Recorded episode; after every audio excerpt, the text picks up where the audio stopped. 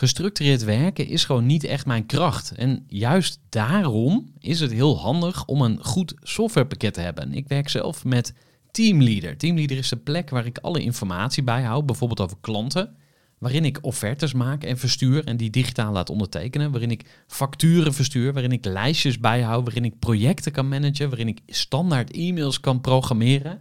Kortom, ik gebruik Teamleader om alle werkprocessen van mijn bedrijf te stroomlijnen. En zeker ook als je met een team werkt, is het heel fijn om over dezelfde informatie te beschikken. Nou, als je ook benieuwd bent of er mogelijkheden zijn om jouw bedrijf meer te stroomlijnen, of je nu alleen werkt of met een team, ga even naar teamleader.nl slash groeivoer en je kunt dan vandaag nog een trial starten voor twee weken lang, gratis. En je kunt Teamleader volledig uitproberen. En na de proefperiode krijg je ook nog eens een leuke korting als luisteraar van Groeivoer. Ga naar teamleader.nl slash groeivoer. Groeivoer. Groeivoer. Groeivoer. Zoek je inzicht, inspiratie voor je eigen bedrijf. Wil je elke dag iets leren? Luister dan naar Groeivoer.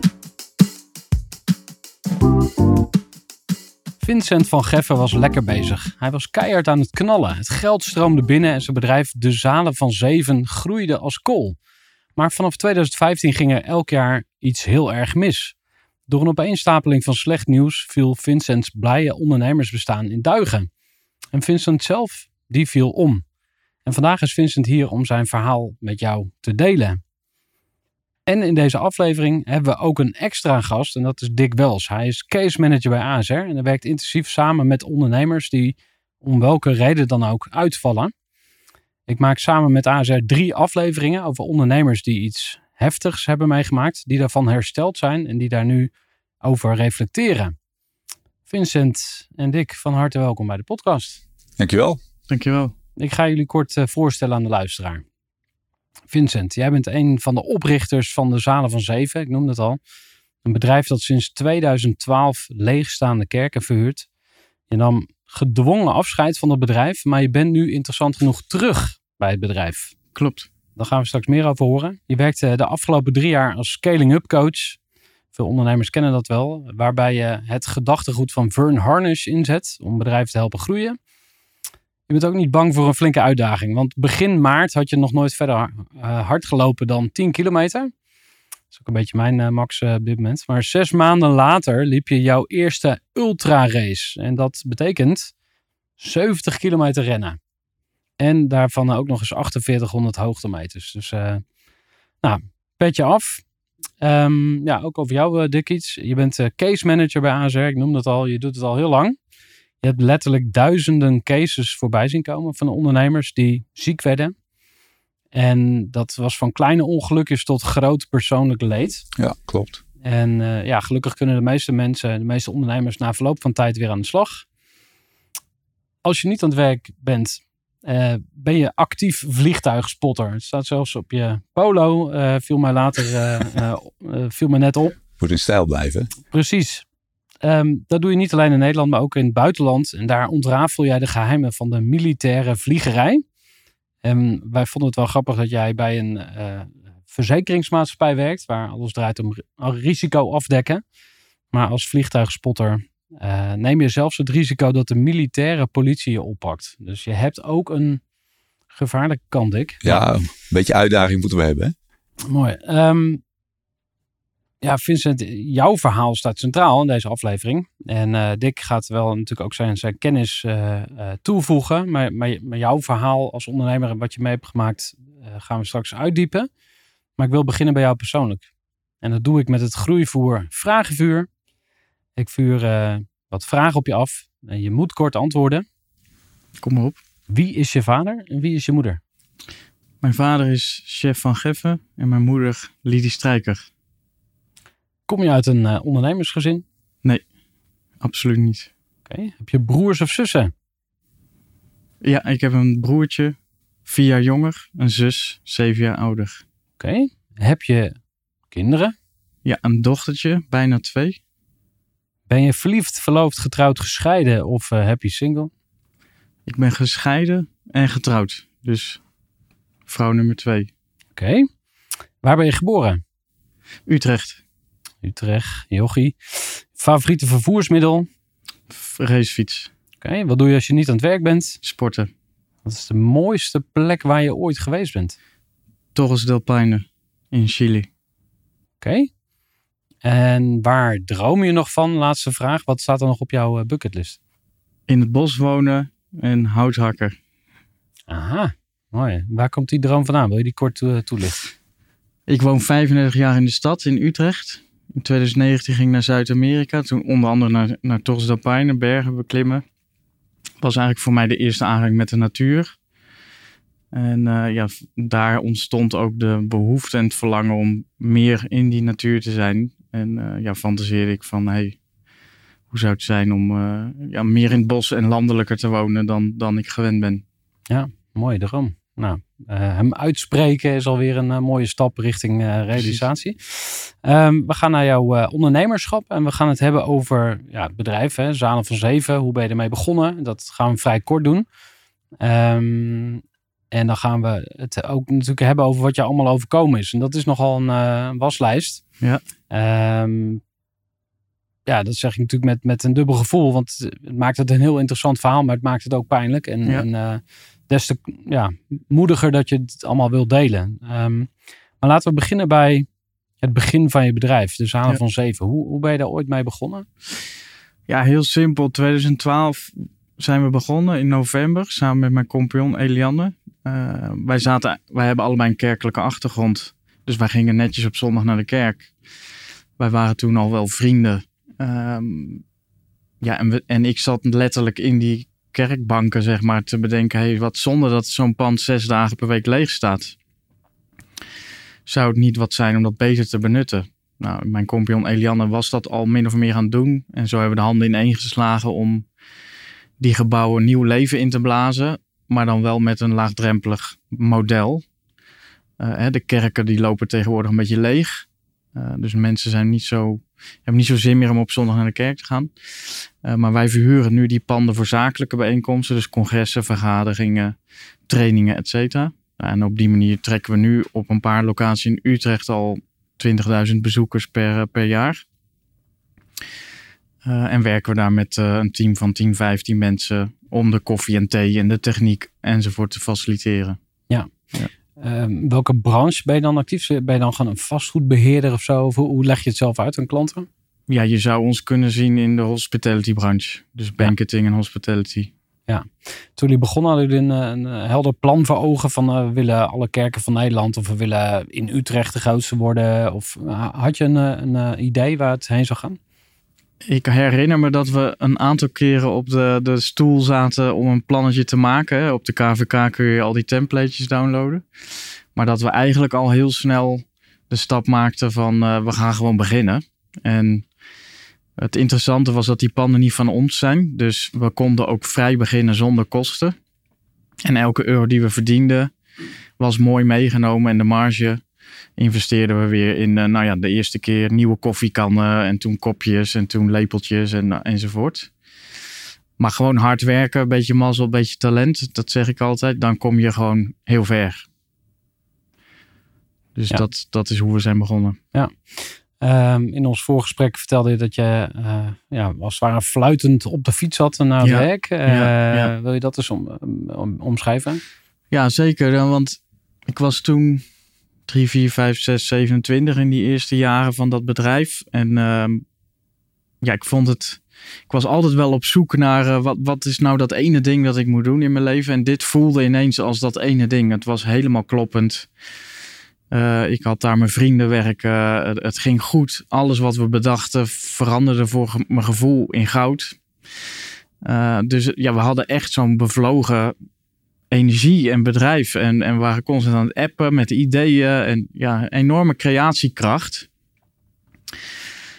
Dus ik zat... Ik weet nog dat ik echt op de fiets zat uh, naar mijn werk toe. En ik ook het gevoel dat ik ook echt tegen mezelf zei... Ja, ik ben een soort superman. Ik kan heel veel uren werken. Kan s'avonds nog gaan stappen. En, en nu zit ik weer op de fiets en ben ik het gewoon aan het doen.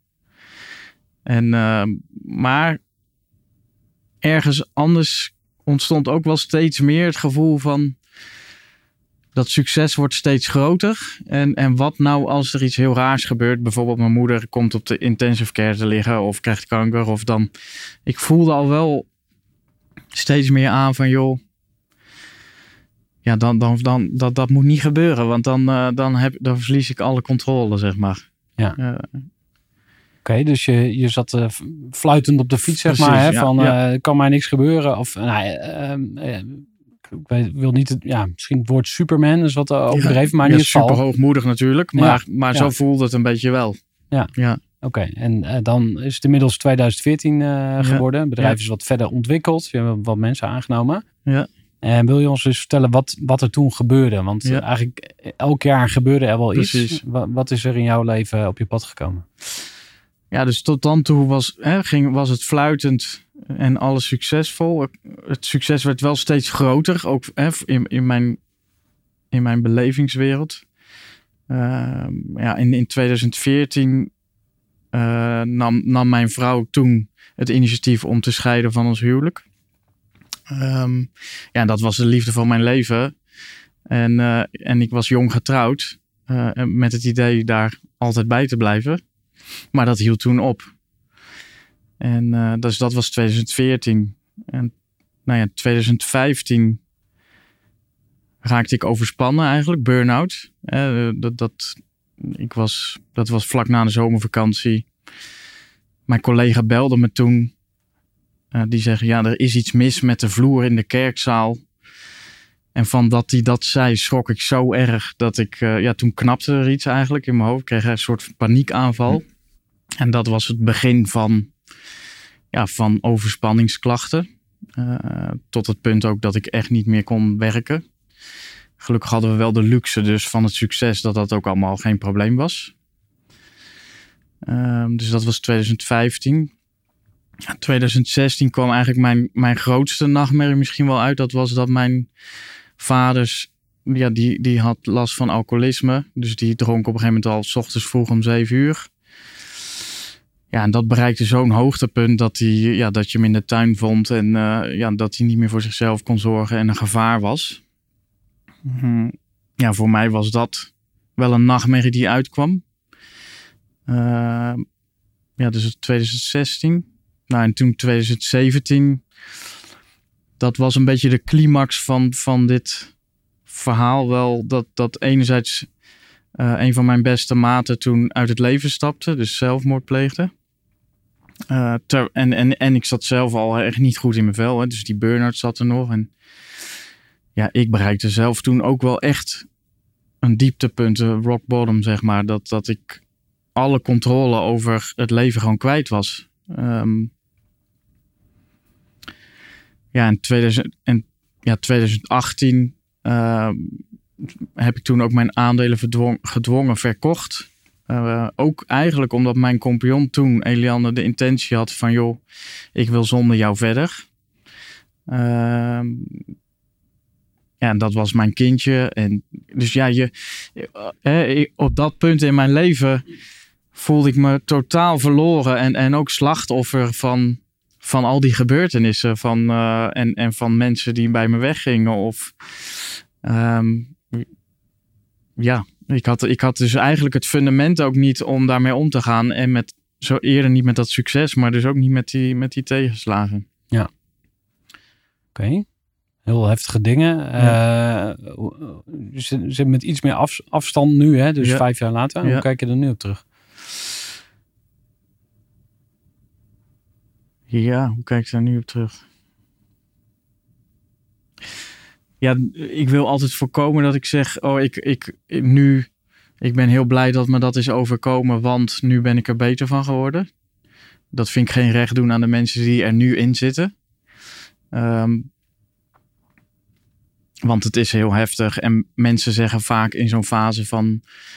Uh, hè, al, alles gaat voorbij, ook dit. Maar dat geloofde ik toen echt niet. Uh, en, en bovendien was dat alles gaat voorbij voor mij vier, vijf jaar. Uh, dus, dus ik had daarin toen geen perspectief voor mijn gevoel van gaat het echt een keer beter worden.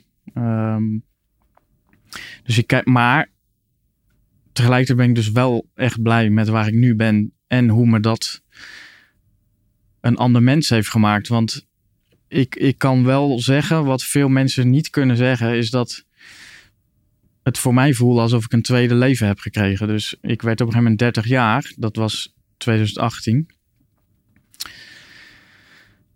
Ja, en, en ik was alles kwijt. Hè? En, en ik voelde me een, een, een beginner in het leven. Hè? Dus, dus uh, uh, ik kon gewoon opnieuw beginnen. En, en dat heb ik ook echt met twee handen aangegrepen. En daar ben ik heel dankbaar voor. Ja. Nou, ik vraag het ook omdat je zegt, ik, ik was slachtoffer. Mm. Uh, dat deed me terugdenken. Ik heb zelf ooit een arbeidsconflict gehad. Ja. Twee keer. Met twee verschillende personen. En toen voelde ik me daar ook heel erg slachtoffer van. En later dacht ik van, hey, ik heb het zelf ook mede gecreëerd. Zeker. Dus daar ben ik ook wel benieuwd ja. naar van, in welk deel zeg maar leg je bij jezelf? Je kan daar ook te, ja. te ver in gaan. Hè? Dat je te veel verantwoordelijkheid neemt. Ja. En dat je alles ja. naar je toe trekt. Terwijl ja. ja, je kan ook gewoon pech hebben. Ja. Uh, maar het kan ook naar die andere kant doorslaan. Hoe, hoe ligt die balans bij jou? Ja, dus precies zoals je zegt. Het is een dualiteit. Hè? Dus uh, bijvoorbeeld dat ik in mijn jeugd uh, te maken had met een vader die alcoholist was. Daar was ik slachtoffer van. Uh, dat dat bepaalde consequenties had over hoe ik volwassen werd. Daar, dat was onderdeel van slachtoffer zijn als kind.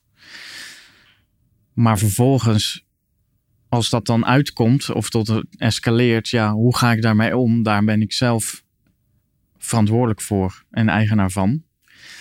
Uh, bijvoorbeeld mijn broertje heeft dit niet op deze manier ervaren. Ja, hij gaat er dus anders mee om. Ja. Zelfde ervaren, ander gaat er anders mee om. Ja. Mijn grote uitdaging toen was dus ook wel, eerst was ik natuurlijk boos op mijn vader, op uh, mijn compagnon, op, uh, eh, op, op het leven misschien. Uh, Maar mijn grootste uitdaging was wel, hoe, hoe ga ik nu eigenaarschap nemen over dit, over de shit?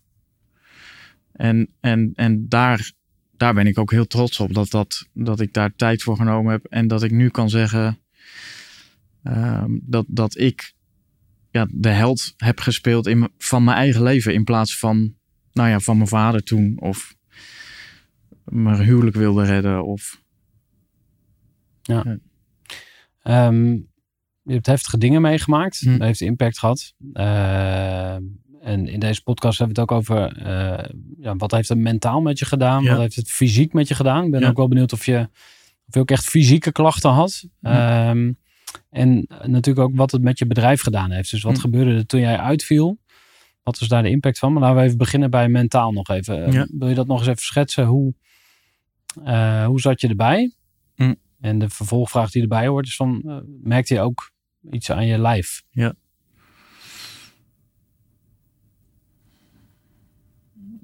Ik zit na te denken, want de volgorde was misschien net andersom. Dus hè, dat, dat, dat moment dat ik gebeld werd door mijn collega en, en er iets knapte in mijn hoofd of lichaam. Ik voelde toen paniek. Dus dat wa- was een lichamelijke reactie.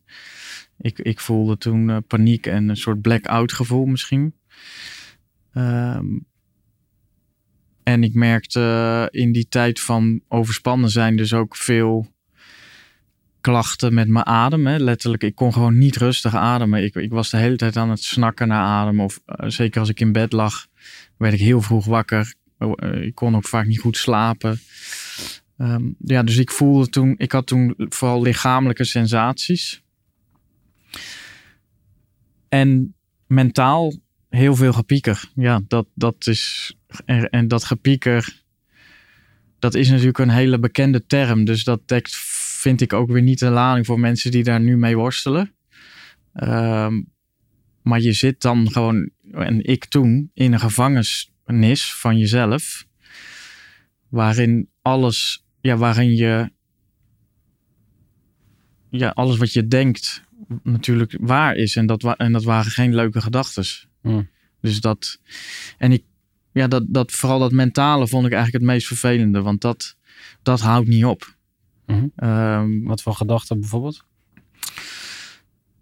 Ja, bij mij uitte zich dat dan heel erg in, als je uitzoomt in, uh, uh, dit is niet goed. Hè? Dus een beetje hypochondrische gedachten. Dit, dit is niet goed.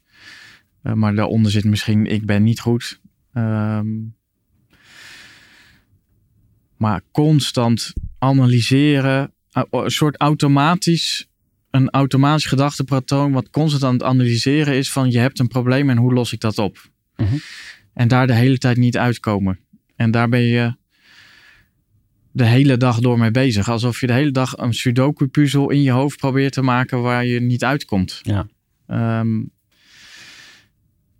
en dat, ja, dat het, ik kon ook letterlijk niet meer luisteren naar wat een ander vertelde bijvoorbeeld. Omdat ik dus bezig was met een sudoku-puzzel op de ja. achtergrond. Ja.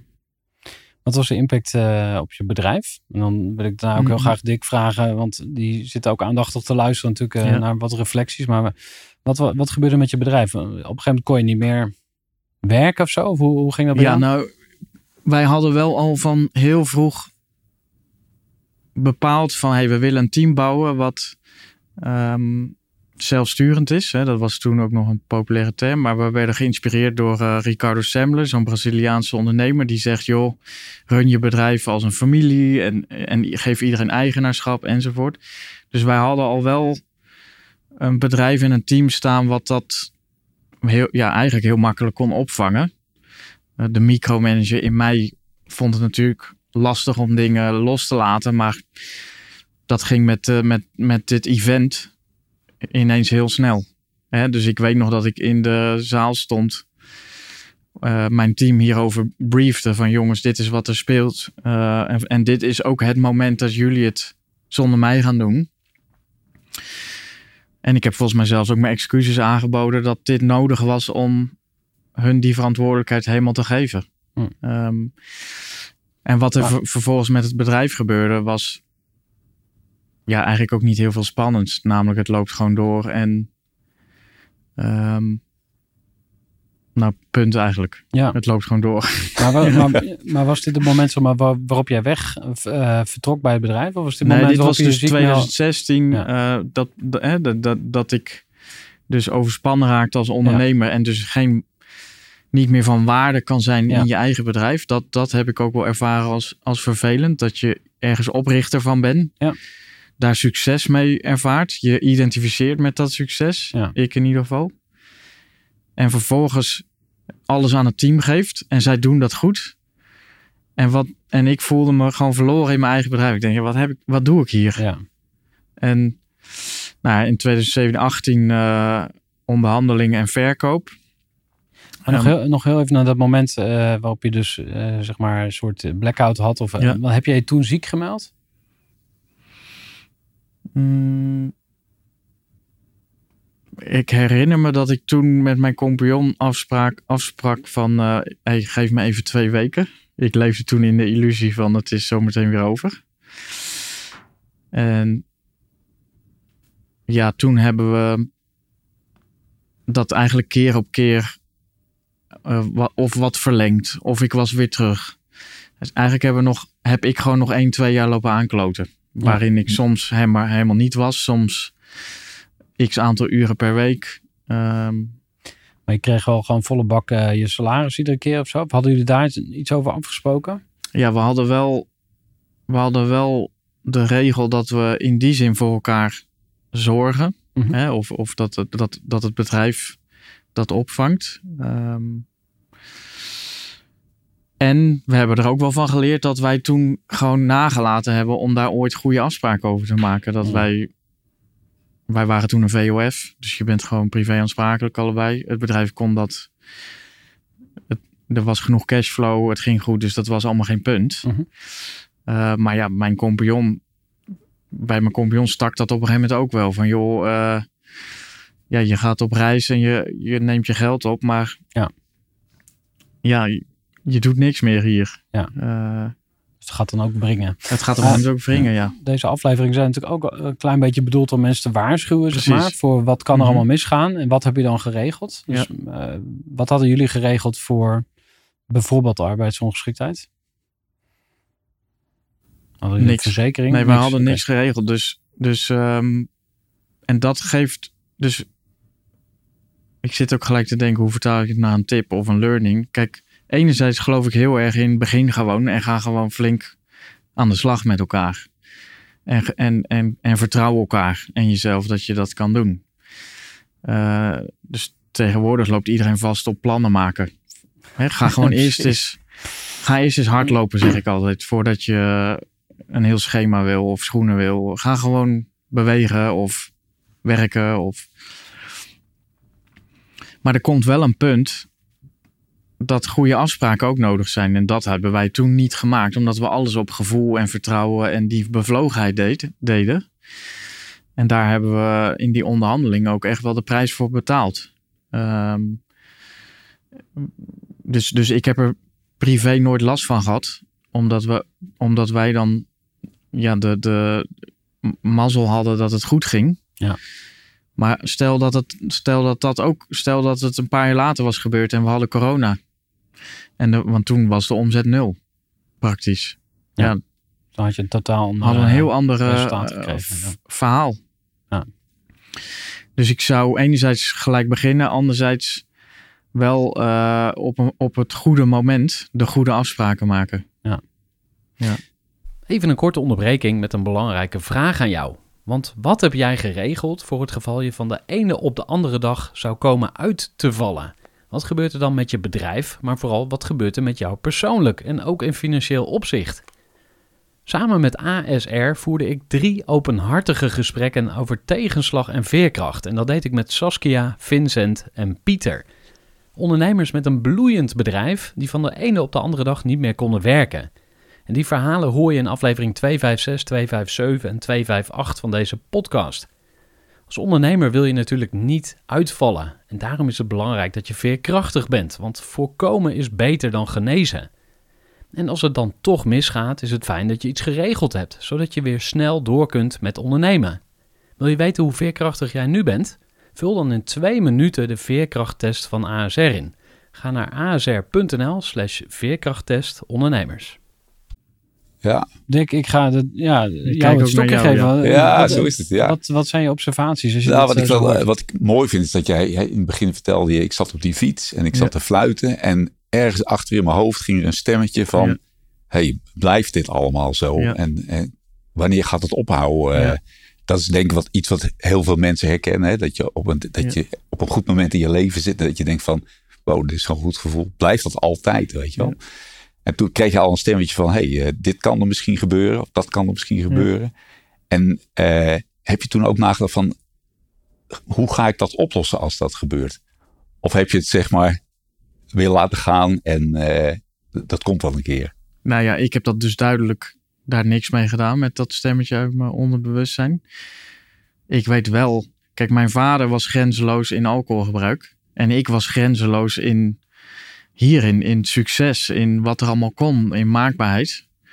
Um, dus ik had duidelijk geen regels en principes en daarmee dus geen grip op toch fundamentele natuurwetten. Namelijk, het gaat niet altijd goed. Nee.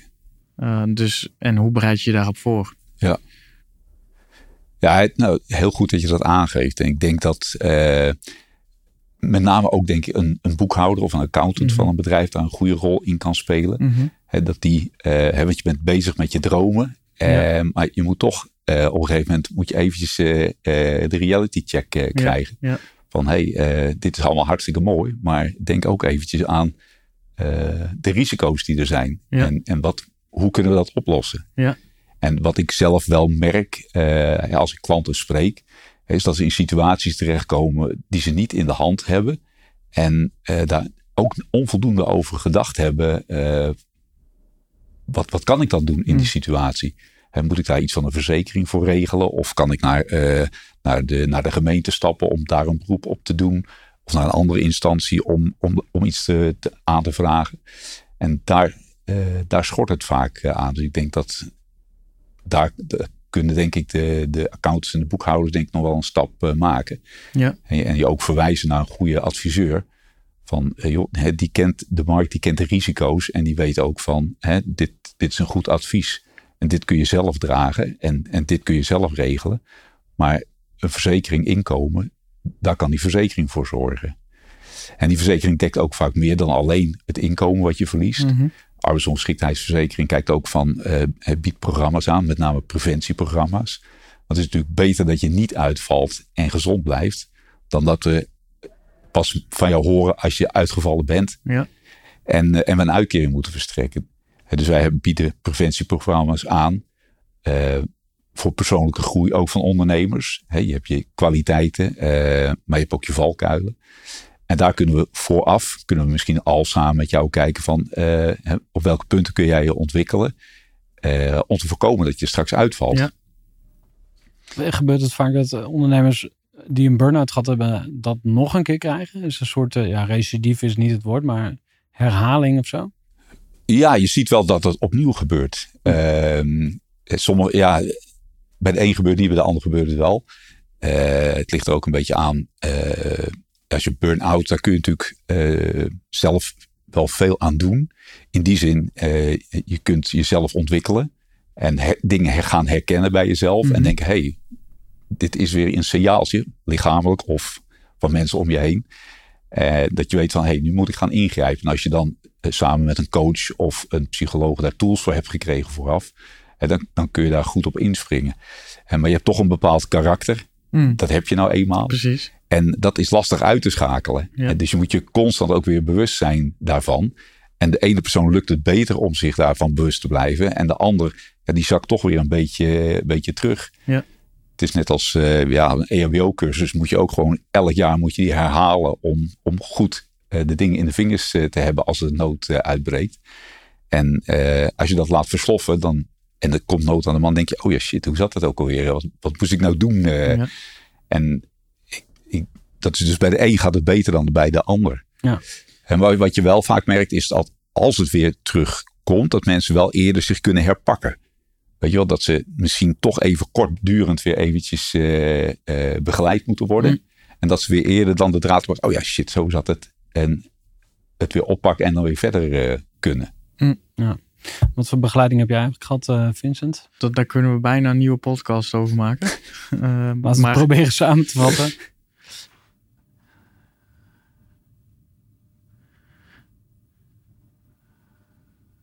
Nou, ik heb, laat ik zo zeggen, ik, heb, ik, ik ben uh, het alternatieve pad gaan bewandelen van zelfhulpboeken en uh, programma's. Ik ben zes weken naar Thailand geweest, bijvoorbeeld naar New Life Thai Foundation, waar je eigenlijk zes weken in een soort hersteloord zit met mensen die herstellen van burn-out of verslaving. Waar je heel veel structuur krijgt. Uh, maar ook dus die tools waar je het net over had. Hè? Dus ja. Enerzijds Oosterse tools zoals mediteren of yoga. Of, maar ook Westerse tools.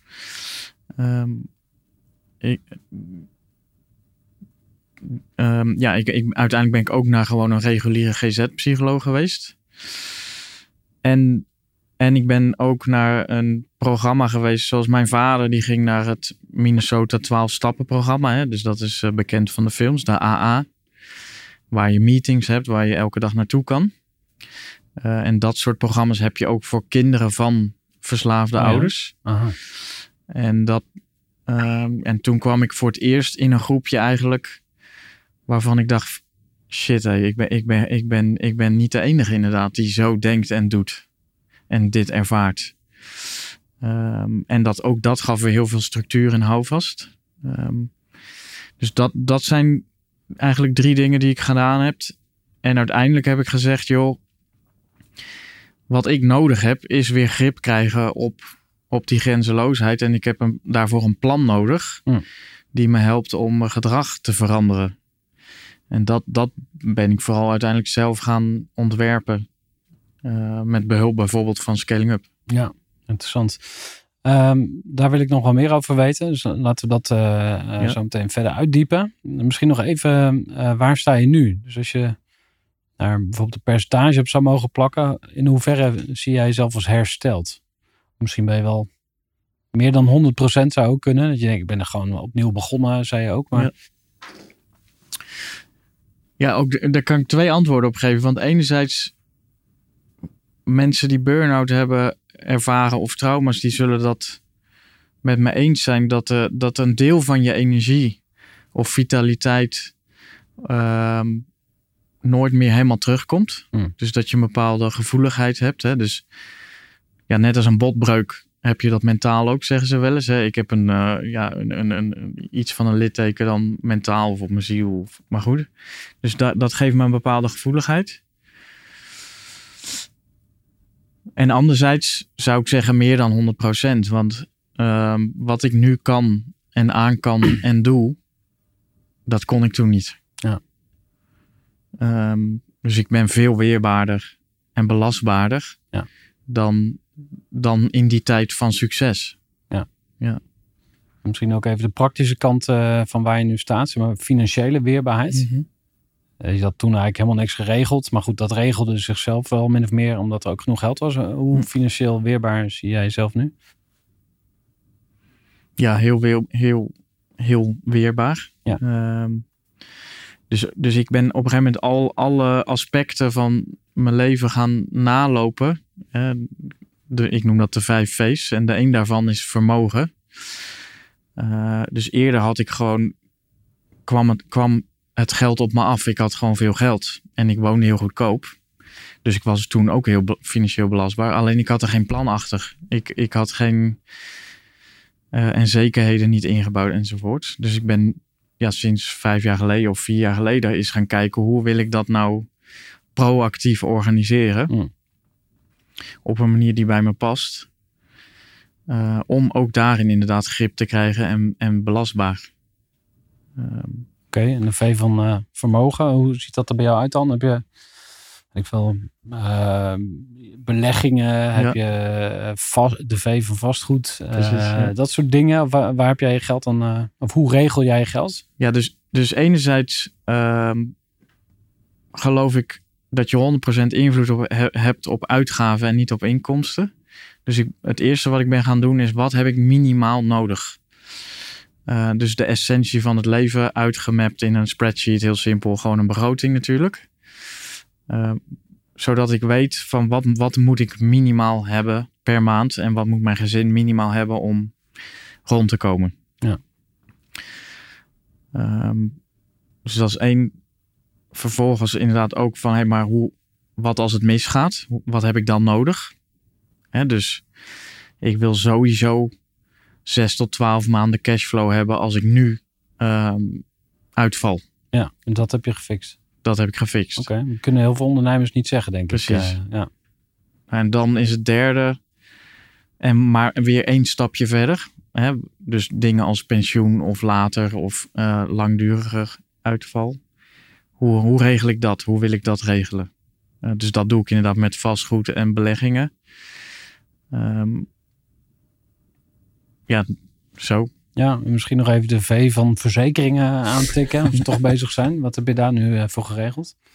Ja, dat is wel... Uh, nou, daarmee val ik door de man, denk ik. Want okay. ik heb geen uh, verzekering als het gaat om arbeidsongeschiktheid bijvoorbeeld. Uh, ben ik gewoon heel nieuwsgierig. Ja. Maar waarom heb je dat niet geregeld? Je hebt ja. al die andere shizzle, zeg maar, Precies. behoorlijk uh, onder de knie. Maar waarom ja. dit stukje nog niet? Geen aanval of verwijt, maar gewoon nieuwsgierigheid. Nou, dat is dus ook een beetje voortschrijdend inzicht. Want uh, je, hebt gewoon een, je hebt gewoon een aantal prioriteiten als je weer aan het opbouwen bent. Dus dan denk ik, oké, okay, eerst begin met de essentie. Ga eerst maar eens zorgen dat je genoeg geld hebt om maandelijks rond te komen. Ga dan maar eens zorgen dat je structureel kan sparen en beleggen. Um, nou, en op een gegeven moment zag ik van, hé, hey, ik heb nu echt meer dan genoeg geld. Uh, dus ik zit er goed bij. Ja. Waarom heb ik dan mm-hmm. nog zo'n dure arbeidsongeschiktheidsverzekering nodig? Ah, dus je had hem wel, maar je hebt hem eruit gehaald. Nee, nee die, die had ik niet. Maar ik vroeg me wel af en toe eens af van heb ja. ik dat dan nodig? En toen dacht ik nee, dat heb ik niet nodig. Toen had ik twee jaar geleden geloof ik een ontsteking in mijn kaak. En die kwam drie keer terug na het trekken van een verstandkies. En die ontsteking liep een klein beetje uit de hand. Want er zat een bacterie in. En toen, toen zei ze nou als het nu niet oplost dan moeten we opereren. En dan ben je wel wat langer uitgevallen. En... Ja, toen kon ik ook niet werken en ik was freelance enzovoort. Dus toen ineens merkte ik hoe snel je weer door je cashflow heen bent. Als je ja. dus weer uitvalt, als je uitvalt, dat gaat best wel hard. Um, dus dat was voor mij de trigger van, hey, misschien moet ik dat toch uh, uitzoeken. Dus ik ben nu midden in het proces van okay. uitzoeken. Dus ik ben bij een broodfonds wezen kijken. Ja.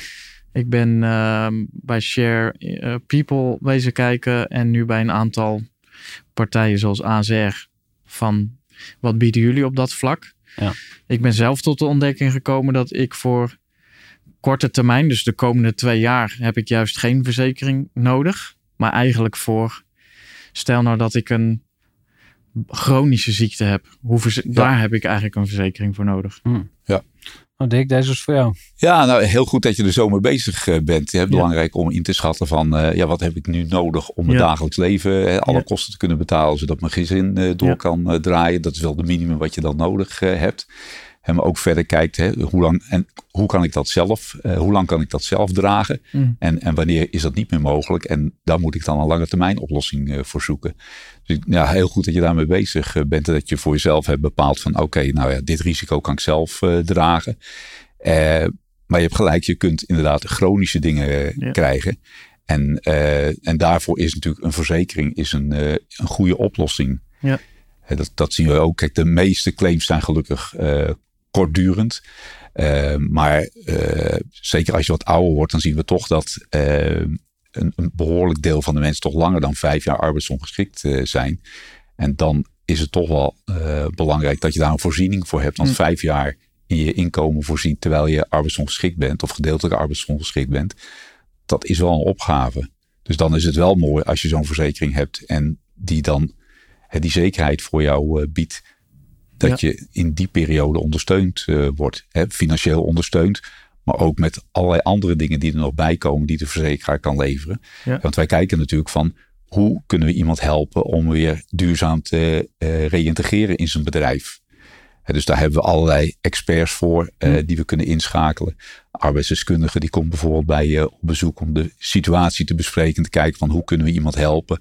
Ja, dat kan zijn dat we bijvoorbeeld een psycholoog inschakelen of een bedrijfsfysiotherapeut die echt kijkt van ja, hoe werkt iemand nou en uh, is de behandeling die die heeft, is die nou goed afgestemd ook op het werk wat die doet, op de werkzaamheden die die doet. Maar als een bedrijf ook minder goed loopt, kunnen we een bedrijfskundige inschakelen om te helpen, om te kijken van ja, wat gaan er, gaan de dingen mis in de bedrijfsvoering? Uh, technische oplossingen wellicht die nodig zijn om iemand weer aan het werk uh, te helpen, dat dingen makkelijker worden binnen een bedrijf. Een tilhulp of iets dergelijks. Uh, op die manier helpen we de klant ook. Uh, mm. En daar kan dus een verzekering uh, ook goed aan bijdragen. Dus je hebben... krijgt meer dan alleen een zakje geld. Als het, uh... Ja, een zak geld is natuurlijk belangrijk. Hè, maar uh, nog belangrijker is dat je gewoon weer duurzaam herstelt. En, en dat je gewoon weer lekker uh, na verloop van tijd uh, kunt ondernemen. Ja.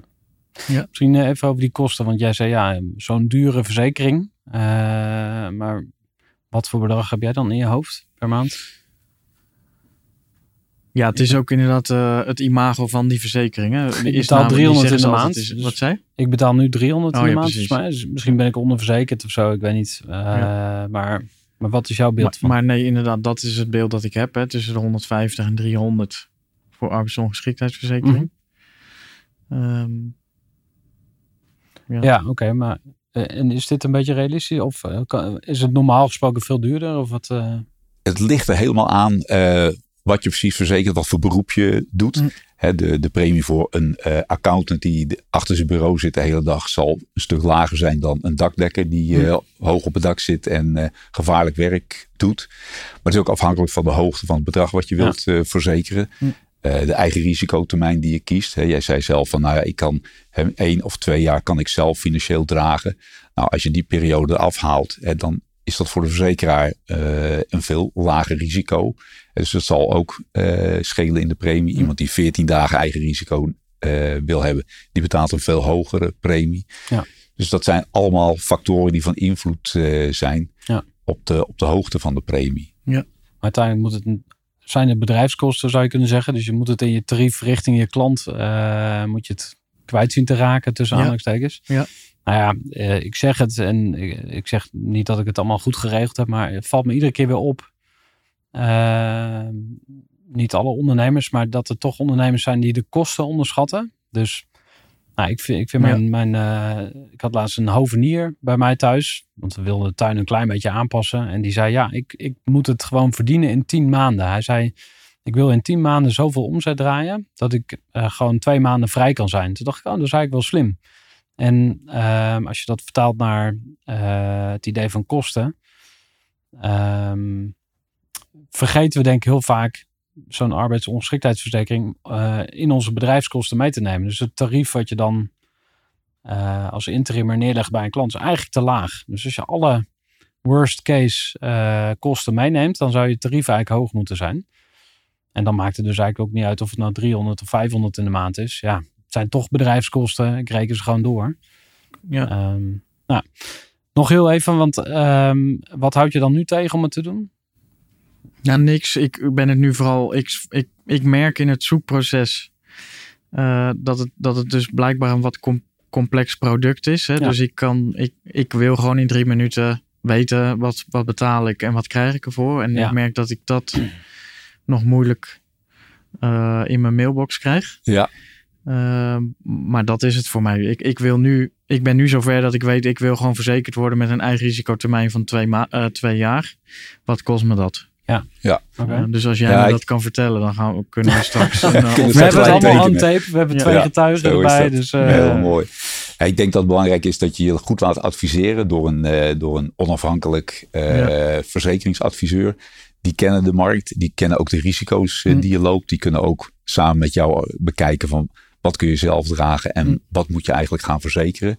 He, voor, voor nu met arbeidsongeschiktheid, maar misschien ook met een pensioen. Voor als je eerder wil stoppen of iets dergelijks. Dat je dat uh, kunt regelen. En, uh, en zij kunnen verschillende offertes naast elkaar leggen. He, van verschillende verzekeringsmaatschappijen. En, en de voordelen niet alleen naar de premie kijken. Maar ook naar wat bieden ze nog aan extra dingen. Behalve dan een uitkering. Dat is ook belangrijk. En dan kun je daar een keuze ja. op maken. Maar het is een adviesgevoelig product, zoals het genoemd wordt. Omdat je toch vaak op een hele lange termijn moet kijken. Het is, het is niet op de korte termijn van oké, okay, we regelen het eventjes. Maar je moet goed kijken naar, want zo'n verzekering heeft een eindleeftijd van tot je, tot je pensioen misschien. zevenenzestig, achtenzestig jaar. Dus je moet wel die hele termijn goed bekijken. En daar is een goed advies bij nodig. Ja. En wat, wat is er in de markt te verkrijgen? Ik denk dat het handig is om, om gewoon bij collega-ondernemers eh, te informeren. Waar heb jij het geregeld? Over wie ben jij tevreden? Wie helpt jou uh, goed? Mm-hmm. Uh, ik denk dat dat het belangrijkste is. Dat je hè, vertrouwen hebt in iemand waar je die goede berichten, goede pers heeft. Nou, luisteren ja. duizenden ondernemers naar deze podcast. Ja. Dus er zit vast wel iemand tussen die een goed uh, advies voor je heeft. Dus heb je een tip? Uh, neem even contact op met Vincent. Vincent van Geffen op LinkedIn kun je hem vinden. Dus binnenkort heb jij het gefixt. Super, zo is het. Inderdaad. En we gaan naar uh, de groeidilemma's. En ik ga je tien dilemma's voorleggen. En je moet kiezen. Je mag het niet toelichten. En het eerste dilemma is... Ik ben goed in geld verdienen of ik kan nog wel wat leren over geld? Ik kan nog wel wat leren over geld. Oké. Okay. Ik kan goed delegeren of ik doe het liever zelf? Ik kan goed delegeren. Een keer extra op vakantie of sparen voor je oude dag? Extra op vakantie. Oké. Okay. Ik ben streng voor mezelf of ik gun het mezelf om fouten te maken. Streng voor mezelf. Oké. Okay. Ik vraag om hulp of ik los het zelf wel op. Ik vraag om hulp. Meer omzet of meer vrije tijd? Meer vrije tijd. Toch wel. Ik werk altijd of ik plan ook tijd voor mezelf om in. Plan ook tijd voor mezelf in. Oké. Okay. Sport drie keer per week of sporten schieten vaak weer in? Drie keer per week. De stekker ergens uittrekken of doorgaan tot het pijn doet? De stekker ergens uittrekken. Toch wel, oké. Okay. Ik doe het liever alleen of ik doe het liever samen? Liever samen. Oké, okay, mooi. Is er nog één die je toe wil lichten? Ja, die van omzet en vrije tijd. Ja, die vond ik interessant. Ik denk, hè? Waar, ja. waar, waar zat hem dat in? Voor mij zou het dilemma meer gaan over ga je voor meer of ga je voor beter? En dan ga ik voor beter. Uh, en vrije tijd kan beter zijn. Uh, omzet, meer omzet zegt me niet zoveel. Ja, helder. We gaan naar het uh, tweede grote onderwerp. En ik zie dat we al uh, drie kwartier bezig zijn. Dus we gaan niet nog een keer drie kwartier praten. Maar we gaan het wel hebben over uh, voor jezelf zorgen en voor je team zorgen. Want uh, hmm. je vertelde al dat je... Maar aan het begin van het gesprek hebben we het erover gehad dat je terug bent bij het bedrijf waar je ooit uh, wegging. En misschien nog even over zelfzorg. Wat, wat doe je nu aan zelfzorg? En dan wil ik graag uh, jou horen over hoe je voor je mensen zorgt. Door dat track record met ellende heb ik op een gegeven moment besloten, ik moet mezelf op één zetten. Hè, dus um, eerst ik, dan de rest. Dat klinkt heel egoïstisch. Uh, en dat is het ook, maar ik zie dat als volwassen ego, ego ontwikkelen. Um, dus dat betekent voor mij een aantal dingen. Ik, bijvoorbeeld dat ik expres vroeger opsta, ondanks dat ik vader ben van een kind of zelfs dankzij. Um, zodat ik eerst even voor mezelf op de yogamat lig of iets doe wat voor mij werkt, voordat ik er voor mijn dochter ben. En dat lukt ook echt? Ja, dat lukt ook echt. Wauw, ja. Nice. Hoe laat ja, mijn dochter nog? Is overigens ook vroeg. uh, die staat om zes uur op. Oké, okay, dus jij moet... Dus ik, ik sta om half zes op. Zo. Uh, en wat ga je dan? Dan ga je dus op die yogamat? Of wat, wat, hoe ziet jouw ochtendritueel eruit? Dat is natuurlijk... In de zelfhulp zien is dit ook een ding, hè? Je ochtendritueel, hoe begin je ja. dag? Uh... Ik was, laat ik zo eerlijk zijn, ik had altijd één regel, dat was acht uur slaap. Uh, maar ik ging eigenlijk meer en vaker tussen twaalf en twee uur 's nachts naar bed dan, dan uh, daarvoor. Dus stel die uren van acht erbij op. En daarna konden we afspreken. Um, ik zag dat als uh, het voordeel van ondernemerschap, want dan kun je lekker je eigen tijd bepalen en dus later opstaan. Um, maar op een gegeven moment ontdekte ik dus dat veel ouders, ja, hoor ik klagen over, ja, maar die kleine van mij, die staat morgen gewoon weer aan het bed. En toen dacht ik, ja, dat, maar dat wil ik niet als ik straks kinderen heb. En dit was een van de dingen die ik wilde aanpassen in mijn gedrag. Uh, dus tijd voor mezelf creëren. Niet per se het vroeger opstaan, maar tijd voor mezelf creëren. En dat werkt het best aan het begin van de dag. Hè? Dus eat the frog first. Gewoon begin met jezelf. Um, aan het eind van de dag heb ik geen zin meer in al die routines. Nee. Het eerste uurtje wel. Ja, dus dat is half zes. Ik was eerder uh, heel obsessief in het een en dan in het ander. Hè? Dus ik ja. heb bijvoorbeeld jaren Wim Hof uh, ademenoefeningen 's ochtends gedaan. Ik heb, uh, dan, en dan was het weer obsessief het andere. En dan was het... Hè? En altijd met een bestek van drie maanden ongeveer. Inmiddels denk ik, routines zijn net als eten en voeding. Uh, je hebt de schijf van vijf en ze zeggen vooral gezond eten is gevarieerd eten. Dat zie ik ook met routines zo. Uh, dus het belangrijkste is dat je een moment voor jezelf hebt waarin routines werken. Maar de inhoud daarvan, ja, varieer vooral. Dus soms boek lezen, soms morning pages, soms koud douchen. Je speelt er gewoon mee en je zoekt iets wat bij je past en wat op dat moment ook bij je past. Ja. Oké. Okay. Um, je zei in het vorige gesprek, toen we elkaar net voor, voor het interview spraken, ook nog iets moois wat, ik, wat bleef hangen bij mij. Je zei uh, de zelfhulpsectie van een bibliotheek of ja, van, een, ja. van een boekenwinkel, die staat vol met boeken. Dus we, we weten heel goed hoe we onszelf moeten helpen. Maar we zijn misschien een beetje vergeten om voor anderen te zorgen. Ja. Kan ook andersom zijn, hè? Maar uh, uh, hoe zorg jij voor anderen? Voor je mensen dan in het bijzonder? Ik ben daar nu sinds juli dit jaar terug. Uh, en, en voor jullie beeld van de luisteraar, de periode waar we nu in zitten is de drukste periode voor zo'n bedrijf. Voor veel bedrijven is dat zo, hè? Um, dus hoe zorg je voor je mensen? Enerzijds nu niet of nauwelijks. In de zin van... Uh, um, dat zou het eerlijke antwoord zijn. Hè? Als, als mijn collega's nu luisteren, dan zullen ze zeggen, het is nu gewoon te hard werken en de diensten zijn te lang. Uh, en daar hebben we last van. En dat, dus dat is het eerlijke antwoord. Ik vind het trouwens uh, wel mooi dat je dat eerlijke antwoord geeft. Ja, dat, is zeker. Wel, dat is wel, vind ik, stoerder dan... Ja. Nou, we doen dit voor ze en dat voor ze. Ja. En dan, maar ja... ja. Dus, nee. Maar je zegt eigenlijk van... Uh, nee. Kan eigenlijk op dit moment niet zoveel voor ze doen of zo? Maar nou, wat? Ik doe wel wat ik kan of wat er nu binnen mijn mogelijkheden ligt. Dus er gebeuren bij ons in het bedrijf een aantal uh, complexe dingen. Dus er valt iemand uit, een bedrijfsleider. Een, uh, nou, er, er gebeuren een aantal zaken waardoor er heel veel structuur wegvalt. Waarmee ik ze probeer te helpen is heel veel duidelijkheid en structuur bieden. Um, en dat komt ook een beetje natuurlijk uit mijn eigen ervaring van als je in een moeilijke situatie zit, heeft mij in ieder geval structuur en ritme geholpen. Dus daarmee probeer ik nu te zorgen dat het werk dat we moeten doen en de druk die er is, dat we dat zo goed mogelijk kunnen doen. Mm-hmm. Dat is één. Het andere wat ik doe is wel één op één blijven inchecken. Dus ik heb gewoon reminders in mijn taskmanager van oh, ik moet even inchecken van hoe, hoe zit je erbij of hoe gaat het ermee? Uh, dat zijn nu de twee dingen die ik nu kan doen en doe. Ja. Uh, en ik vind daarin dat ik nu doe wat ik kan doen. Maar en tekortschiet voor wat er nodig is. Hè? Want ja. ik zie echt wel dat er nu... Nou ja, vorige week was er nog een collega van mij die uh, even met mij wilde praten. Omdat haar man nu met een burn-out thuis is komen te zitten. Haar werkdruk voor haarzelf ook te hoog is.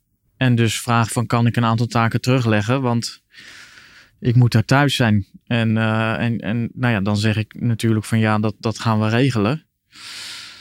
Maar het is wel een signaal van dat ook bij ons de, de, ja, die spanning hoog is. Of de werkdruk voor sommigen te hoog. Ja. En mijn ambitie is om dat in de toekomst ook goed te regelen voor het team. Dus dat vitaliteit met name. Hè, dus fysiek, mentaal, uh, emotioneel en financieel. Dat, dat ook het team daar grip op heeft voor zichzelf. En het, en het team. Met ja. elkaar. Heb je, heb je ook iets van een, een verzuimverzekering voor de, voor de medewerkers? Ja, ja. En dat je beroep kunt doen op die verzekeraar van... joh, kijk eens met ons mee. Uh, wat kunnen we doen om, ja. uh, om die situatie te veranderen? Ja. Hè, want er moeten dingen gebeuren. Ja. Hè? Uh, goed dat je bezig bent met structuur. Want dat is natuurlijk ja. enorm belangrijk dat mensen daarop ja. terug kunnen vallen. Ja. In een noodsituatie. Maar ook hè, mensen moeten natuurlijk wel uh, mentaal, fysiek gezond Precies. blijven. Ja. En hoe kun je, hoe, daar heeft denk ik de verzekeraar ook wel heel veel inzicht in. Van hoe zij jou daarbij kunnen helpen ja. binnen het bedrijf. Ja. En misschien ook kijken van, hè, moet er in, in processen uh, bijgestuurd worden? En hoe kun je dat dan het beste ja. doen?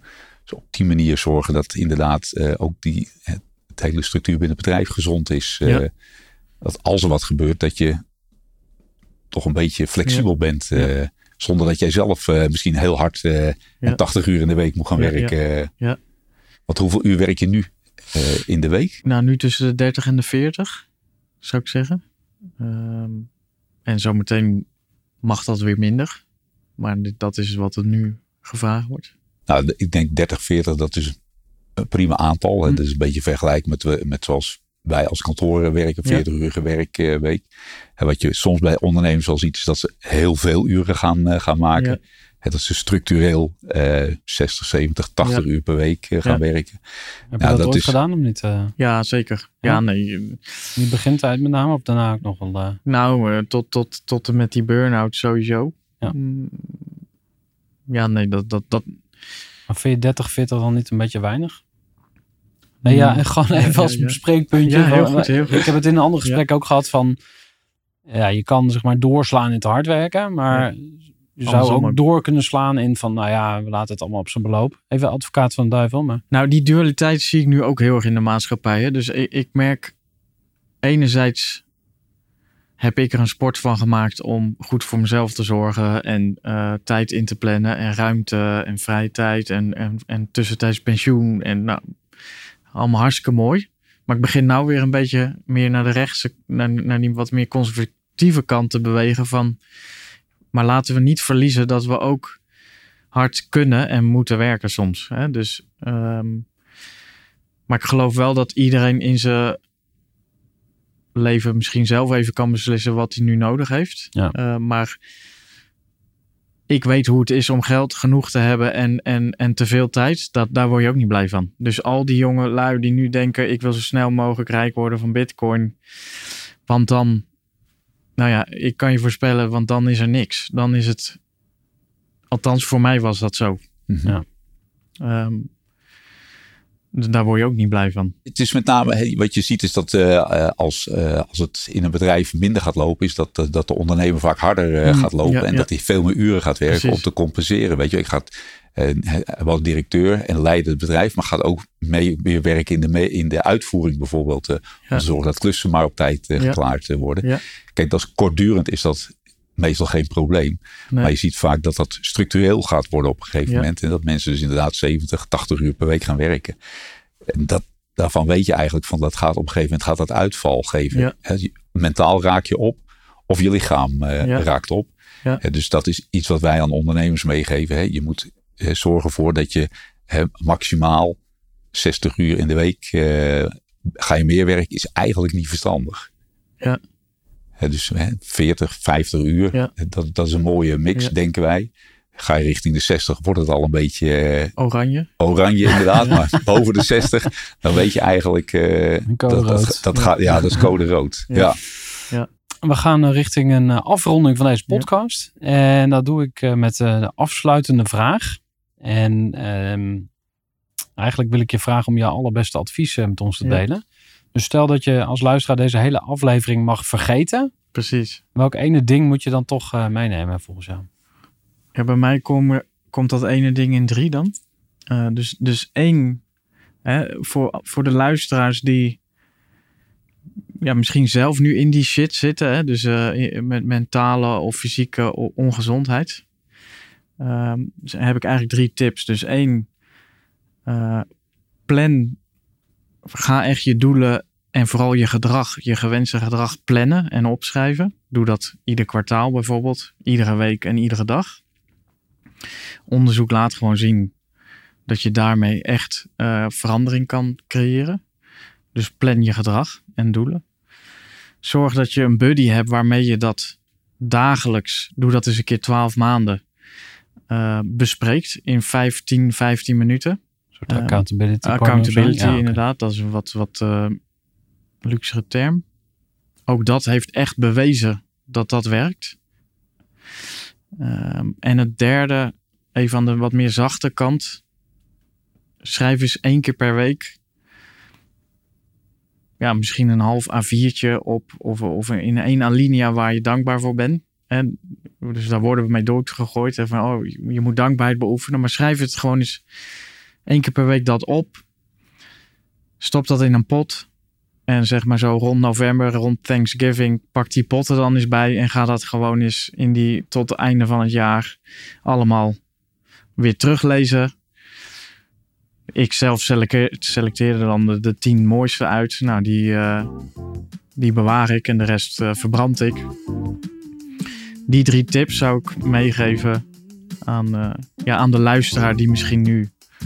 In de, in de shit zit. Mooi, mooi advies. Dankjewel, Vincent. Zeker. En ik ben dankbaar voor dit gesprek. Ja. Die gaat in de pot. Groeivoer.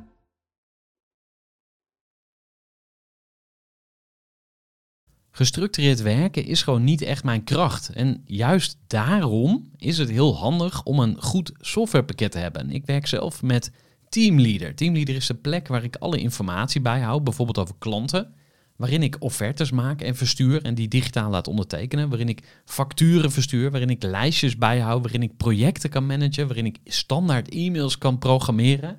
Kortom, ik gebruik Teamleader om alle werkprocessen van mijn bedrijf te stroomlijnen. En zeker ook als je met een team werkt, is het heel fijn om over dezelfde informatie te beschikken. Nou, als je ook benieuwd bent of er mogelijkheden zijn om jouw bedrijf meer te stroomlijnen, of je nu alleen werkt of met een team... Ga even naar teamleader.nl slash groeivoer en je kunt dan vandaag nog een trial starten voor twee weken lang, gratis. En je kunt Teamleader volledig uitproberen. En na de proefperiode krijg je ook nog zo'n leuke korting als luisteraar van Groeivoer. Ga naar teamleader.nl slash groeivoer.